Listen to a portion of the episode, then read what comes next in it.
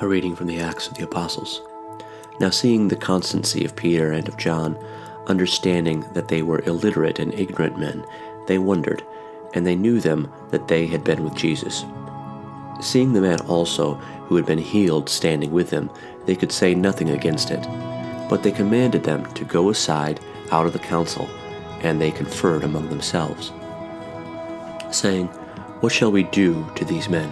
For indeed a known miracle hath been done by them to all the inhabitants of Jerusalem.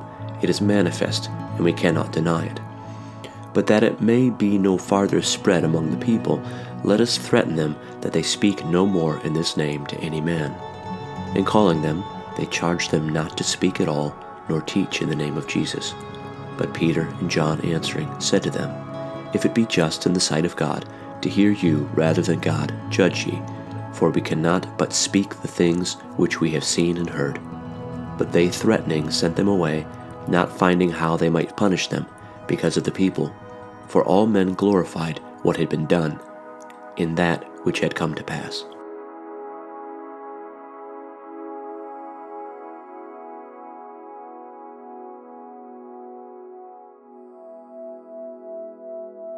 A reading from the Holy Gospel according to Mark. But he, rising early the first day of the week, appeared first to Mary Magdalene, out of whom he had cast seven devils. She went and told them that had been with him, who were mourning and weeping. And they, hearing that he was alive and had been seen by her, did not believe. And after he appeared in another shape to two of them walking as they were going into the country. And they going told it to the rest, neither did they believe them.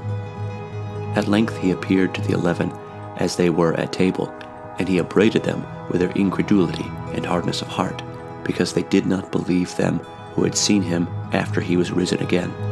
And he said to them, Go ye into the whole world, and preach the gospel to every creature.